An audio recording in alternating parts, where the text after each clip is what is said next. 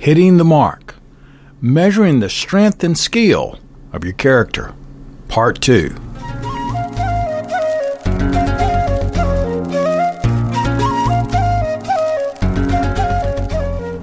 Exploring the culture, the adventure, and the impact of martial arts. That's what Kung Fu Podcast is all about.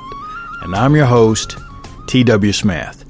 Thank you so much for joining me today in episode number 184, where we're going to be getting into part two of Hitting the Mark. This is an essay written by Jim Behuniak, who is a professor of philosophy at Colby University. If you didn't listen to part one, I highly encourage that you do because we're going to be picking right up into that area. Also, if this is your first time coming to Kung Fu Podcast, welcome.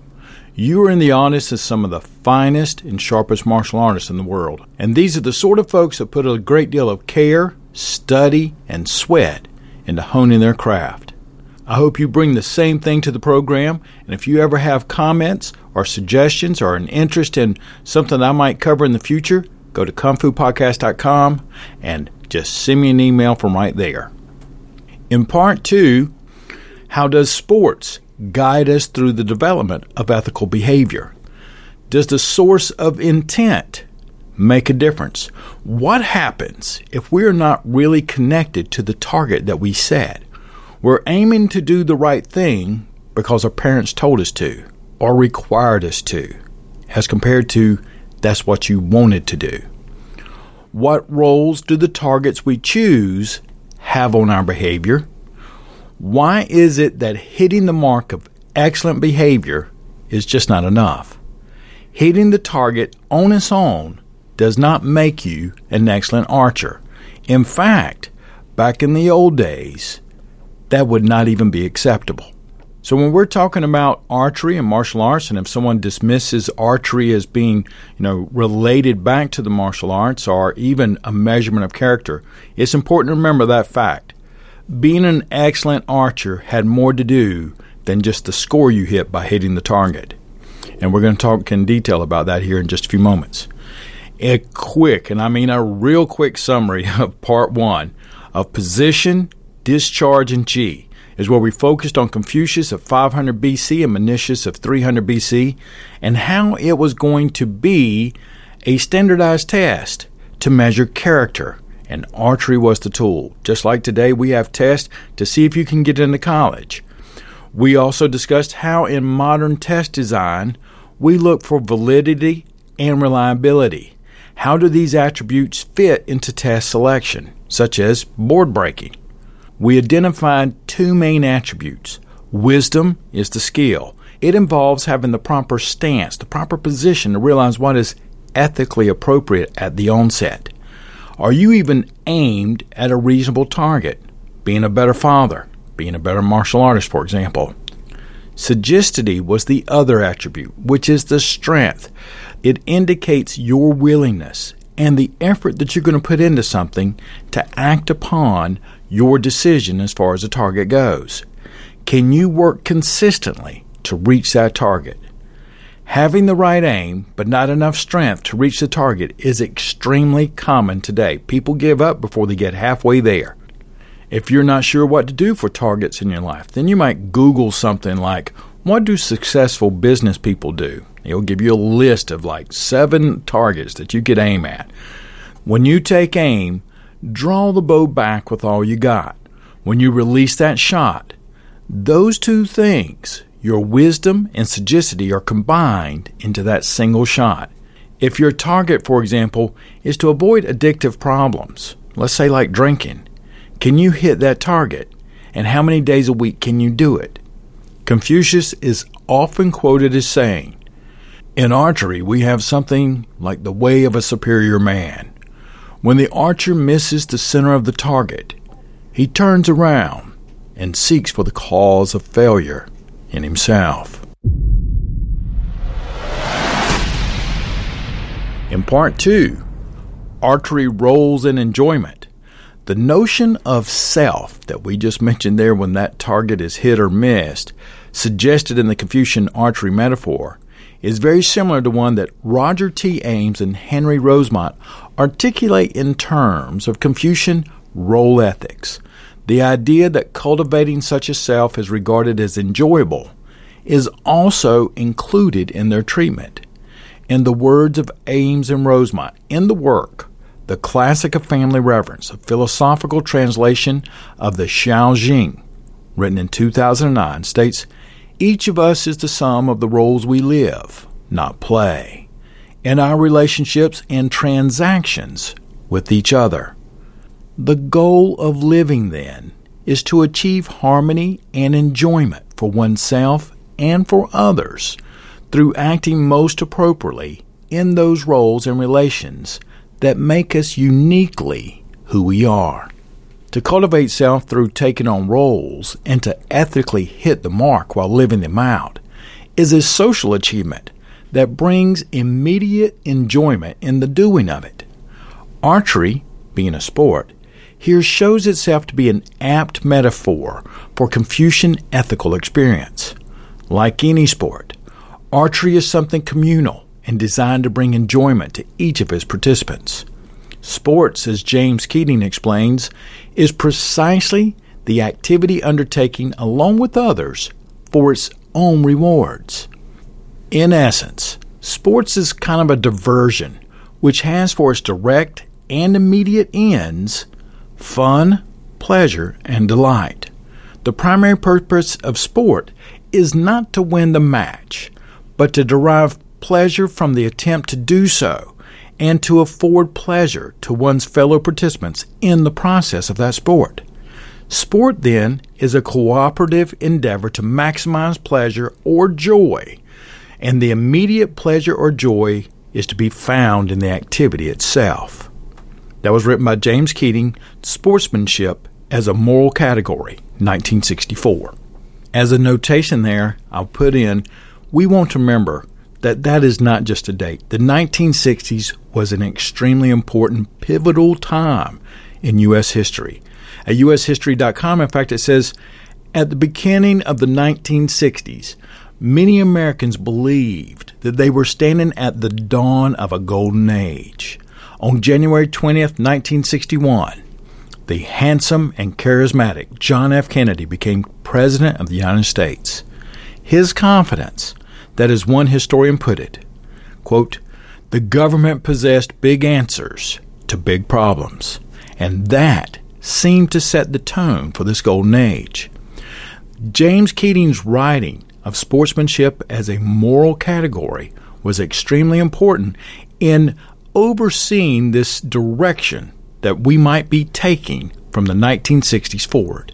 In fact, he writes in that work sportsmanship long and inexplicably, ignored by philosophers and theologians, has always pretended to a certain moral relevancy, although its precise place among the moral virtues has been uncertain. In spite of this confusion, distinguished advocates have made some remarkable claims for sportsmanship as a moral category. Albert Camus, Nobel Prize winner for literature in 1957, said that it was from sports that he learned all that he knew about ethics. Former President Hoover is quoted as saying, Next to religion, the single greatest factor for good in the United States in recent years has been sport.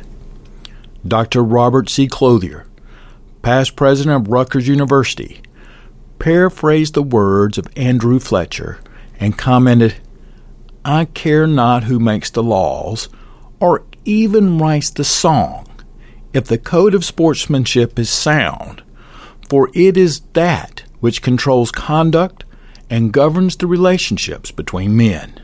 Keating goes on to write, where he comes to a place and he says, Pope Pius XII, speaking of fair play, which is widely regarded as an essential ingredient of sportsmanship, if not synonymous with it, has said, From the birthplace of sport came also the proverbial phrase, fair play, that knightly and courteous emulation which raises the spirit above meanness and deceit and the dark subterfuges of vanity and vindictiveness. Sport is the school of loyalty, of courage, of fortitude, of resolution, and universal brotherhood. Using sport as a metaphor for ethical experience underscores that ethical living should also be the sort of activity that is undertaken for its own sake. As Mencius makes clear, the motivation to do what is appropriate cannot be located outside of its own activity. In other words, the ends and the means must remain unified. Modern day examples of the importance of sports. If you listen to the interview podcast with Jamie Club, for example, we spoke about how each sport can give you specific attributes that can transfer over to your martial arts training. Iain Abernethy has had a whole podcast dedicated to the defensive sports. And Ando Mierzwa uses athletic training regularly as part of his fight for a happy life. Almost every one of the agents of actions for Kung Fu Podcast has some relationship to sports and how they use it to further their martial arts training. As commonly recognized in the Western traditions of virtue ethics, truly ethical acts are not works that are done out of duty or something outside, or even because they are virtuous. These outside considerations divide the activity into means and ends, making the ethical act something one has to or ought to do. The essence of sport is similarly violated that the moment it becomes something that one is required or expected to do. It makes me think about how many of you all have had to work with folks who were only there because someone else made them go. It's a whole different atmosphere as compared to someone who just wants to do it. The English word sport is derived from Middle English, basically disport, and the Old French disporter, which means precisely it's the release from work that is in any way laborious or mandatory. So when you use sport, we're not talking about labor or being mandatory. We're talking about something that you take on because you want to do it. Truly ethical activity, just like sport, is done out of enjoyment and for its own sake. Quote, to simply recognize what is right to do is not as good as being fond of it, and being fond of it is not as good as actually enjoying it. It is already true, as Ames and Rosemont say, that the most important thing in the human experience for you know those who lead a Confucian type of life or want to is the quality of the relationships that locate one in the community and constitute one as a human being. The ideal, then, in this ethical sportsmanship sort of role, is one who remains firmly positioned in their associated life and hits the mark by doing what is appropriate, is an extension of their cherished goods. For Confucians, being ethical is sportslike in that the pleasure and significance that comes with doing it also comes from doing it. By exploring the connection between archery, enjoyment, and the continuity between means and ends, one comes to see how the targets operate within Confucian ethics and within the archery metaphor itself. To John Dewey, for whom archery also serves as a metaphor for ideal human conduct, it is important that all targets grow out of the satisfaction one derives from aiming at them. Men shoot and throw instinctively, explains Dewey, but they soon discover that there is pleasure found in the simple act of taking aim.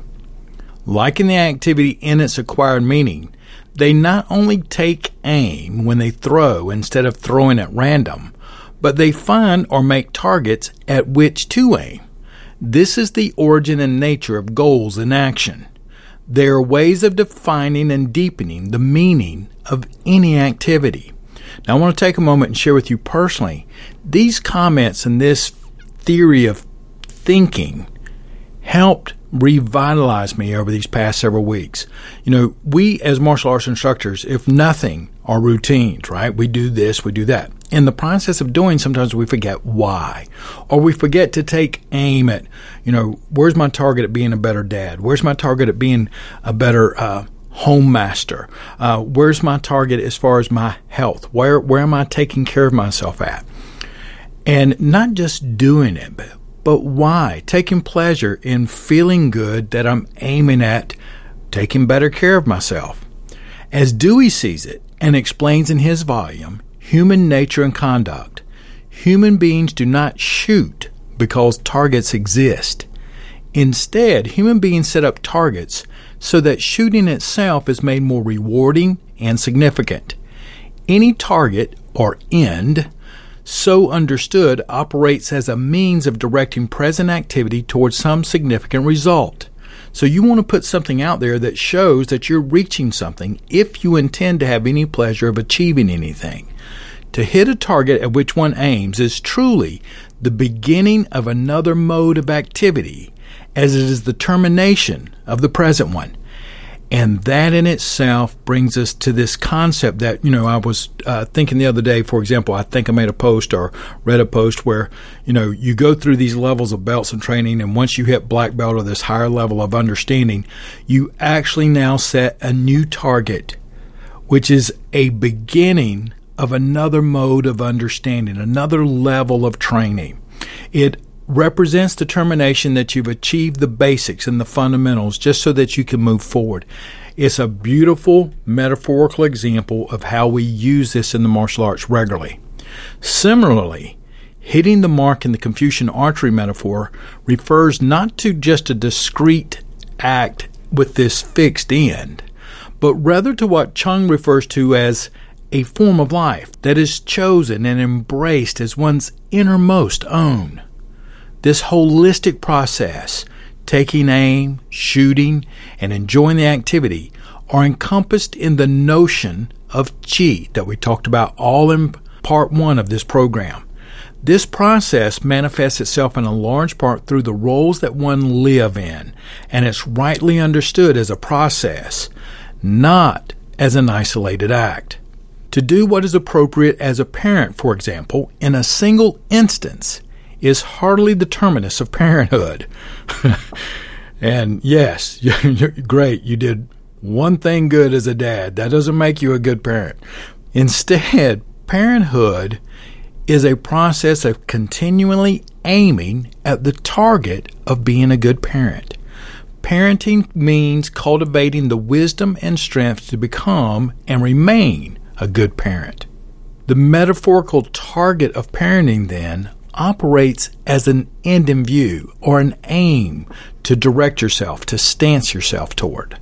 It does not indicate a terminal end, but rather something that directs and redirects the activity in directions that are meaningful, desirable, and significant. This is how ethical targets operate in the Confucian archery metaphor. But what happens if we're not really connected to the target? Like being a good parent. We're doing it because that's what our moms told us that we were going to do when we grew up and had our own children. We are aiming at doing the right thing, but because someone told us to or required us to. As such, hitting the mark cannot be considered apart from the concrete process of taking aim and shooting, nor can it be hypostasized and imposed as a duty or fixed as a terminal end without losing its natural status as an act of good. Now, I want you to follow me here for a moment because when you do that and it's done out of duty, this puts the center of the moral gravity outside the concrete processes of living. Mencius would also agree with this comment. Whenever duties, virtues, or ends are overdetermined and fixed outside of the circuit of the concrete activity, there is the risk of alienation and a resultant decay in the ethical quality of the activity. Such a situation could unfold as follows. If generation after generation were shown targets that they had no part of constructing, if bows and arrows were thrust into their hands and pressure were brought upon them to bear upon them to keep shooting, some wearied soul would soon propound to any willing listeners, the theory of shooting was unnatural, and that the duty of shooting and the virtue of hitting are externally imposed and fostered, and that otherwise there would be no such thing as a shooting activity. That is morality. Genuine ethical behavior requires an identification of self with the target at which one aims. If you want to be a better parent, you have got to have inside of yourself the feeling that you want to be a better parent, not because someone outside of you told you that's what you should be. Now, they may have guided you there, but if you're going to do it, you got to believe in it. It is not enough to simply be presented with a target in the form of duty. Truly ethical targets enter meaningfully into the very activity of taking aim and shooting. This is the holistic process Confucians identify with the term Ji. Here it is the activity, what you have chosen to pursue, rather than the end that is primary. Strictly speaking, not the target itself, but hitting the target is the end in view. One takes aim by means of the target, meaning that through the target, the shooter is realizing his end at every stage of the process. In this way, ethical targets emerge only with the realization of one's most innermost aims and purposes. An episode in the Lu Shi Chun Qiu makes a similar point about the importance of identifying oneself with the target. Master Liezi once hit the mark in archery. He presented this to Master Guan Yin. Master Guan Yin looks at Liezi and says, Do you realize why you hit the mark? Liezi says, I do not. Then this is unacceptable. Liezi withdrew and again practiced for three years. He presents himself again to Guan Yin. Guan Yin asks him the same thing. Do you realize why you hit the mark? Liezi says, Yes, I do. Now, that is acceptable. Maintain this level of engagement with your targets and do not lose it. For Confucians, just happening to hit a target does not make one a good archer nor in the context of the archery metaphor does accidentally hitting a target reveal anything about a person's character. Accordingly to Confucians, to be a good archer, one must incorporate the target holistically into one's activity, identifying oneself with the aim and the shot that was taken. Only then does one realize the meaning and significance of the whole shooting enterprise and only then does the shooting become enjoyable and thus revealing of a character. The archery metaphor assumes that there is nothing in which a person so completely reveals himself as in the things which he judges enjoyable and desirable. So, in summary, part two, we discussed the entire process choosing a target, positioning ourselves, taking aim, gathering your resources, shooting, and enjoying the activity are all encompassed in this process referred to as G, Z H I. The holistic process manifests itself in a large part through the roles that one live. What do we do? Think of all your roles. And it is rightly understood as a process not as an isolated act. So once you've hit one target, you're going to set another. And the target is something for you to aim for. To be a good martial artist, we must incorporate the target holistically into our activities, identifying ourselves with the aim and the shots that we take every day to be a little bit better. Hopefully, you enjoy your pursuits in martial arts and that the targets you have for yourselves, for your students, they are good. You share them serve the greater good and it serves the community and they serve you. They serve your personal interests. Enjoy your pursuits. In the next episode, uh, in Hitting the Mark, what do we know about an actual contest? I mean, one that you're going out to do your drills one day to reveal yourself in the field of archery, and Confucius is sitting there. He's waiting to see what you're going to do. What would it be like if Confucius was your judge on your archery, but you knew he was looking into your character while you did it, that's what part three is going to be all about. Thank you for all your support and everything that you all do. If you'd like to support this program, just go to kungfupodcast.com forward slash support. And I look forward to exploring the culture, the adventure, and the impact of martial arts with you again real soon.